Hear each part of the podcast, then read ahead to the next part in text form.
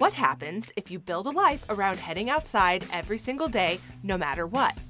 I'm Amy Bouchot, and you're listening to the Humans Outside Weekly Outdoor Diary, where I share with you my own insights from heading into nature every single day for at least twenty minutes, no matter the weather. What did I learn, hear, see, and experience this week as I take on the Humans Outside three sixty-five Challenge? Come along for my insights and, yes, my more than occasional fails. This is my real life, after all. Are you ready? Let's go. The wind that gusts through Palmer, Alaska is part of my outdoor origin story, if you will. It was a dark and stormy night. No, just kidding. But it was a gray and blustery day in early June when we pulled into Palmer, Alaska. We had bought a house sight unseen after only a FaceTime tour by our realtor. Now that I think about it, it was a windy day here when she gave us the tour.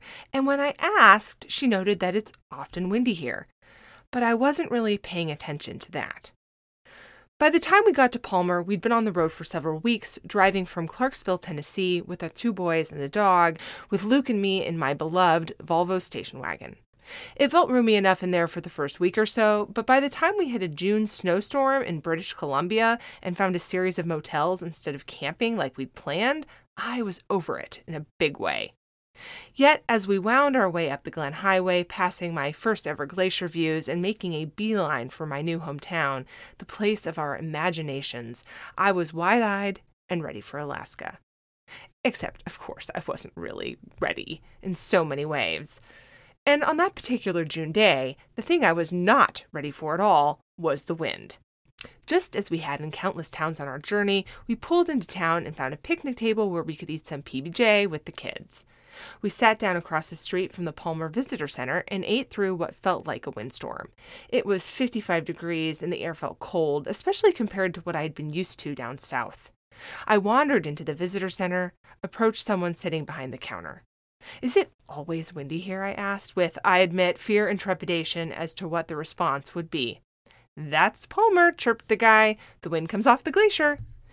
Now, if you're familiar with glaciers and wind and how all that works, fine, but I was not. And all I knew that wind coming off the glacier sounded really, really bad. What in the world had I gotten myself into? I have since learned that wind coming off the glacier is cold and it is plentiful. It sweeps down the valley, bringing with it fine glacial silt and dust. It is not always present, but when it is, you know it. You can hear the wind picking up as it pushes up the valley and through the trees. And just because it is windy in town, by the way, does not mean it is windy four miles away where I live, and vice versa. Wind is not my favorite. When we lived at Fort Campbell, I was introduced to tornadoes, and in a house that was against a large open field, I felt every breath of those winds hitting against the side of the house, scaring the crap out of me. I was glad to be getting away from that. I had no idea that I was trading tornadoes in for glacier wind.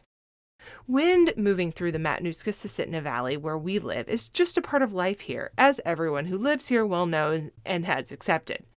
If you're going to be here, you have to at least come to peace with the wind. You don't have to love it, but you do have to live with it. And yet, as someone who wants to spend time outside daily, I want to do more than just be at peace with any factor of heading outside. I want to learn to embrace it all, even the parts I don't like.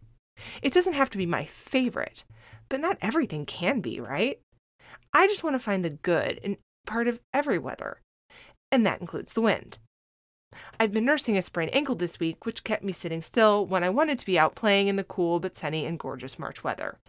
You know that I always say any outdoor time counts for my twenty minutes, but in the winter, it helps to be moving so you stay warm. Since I couldn't be moving and a swollen ankle was keeping me out of the hot tub, my next best option was to bundle up and sit on my porch. Now, sitting on your porch is fine and dandy with a cozy jacket and pants on, but sitting in the wind sounds bad. Which is why, when the wind picked up, I really, really didn't want to do that. And yet, that's the option I had. So I braced myself and went outside, and I sat on my porch in the wind. As a regular wind avoider, you'll find me on breezy days walking somewhere with a wind break, or on really windy days, heading out for some time in a place where the wind isn't as bad. And because I avoid it, I never stop and watch what it can do. But as I sat on the porch, That's exactly what I did. I felt the wind against my face. I watched as it moved through the trees around my yard. I saw the way it pushed a few leaves across the yard. Above my head, a raven soared and glided in it, rising and falling and hilariously pushing sideways. I heard a tree somewhere in the woods crack against itself as the wind pushed through its late winter naked branches. I caught a scent of snow and leaves. And in the end, I thought, hey, this wasn't so bad. So, the next day I did it again. I'm not going to say that I'm a wind lover now after two attempts to fix my attitude, but I am a wind noticer. I hunted for the good a little in the weather I disliked the most, and what do you know? I found it. You can see a photo of me during my outdoor wind time on Humans Outside on Facebook and Instagram. And of course, I want to see your outdoor photos too. Tag them with hashtag Humans Outside three sixty-five. Until next time, we'll see you out there.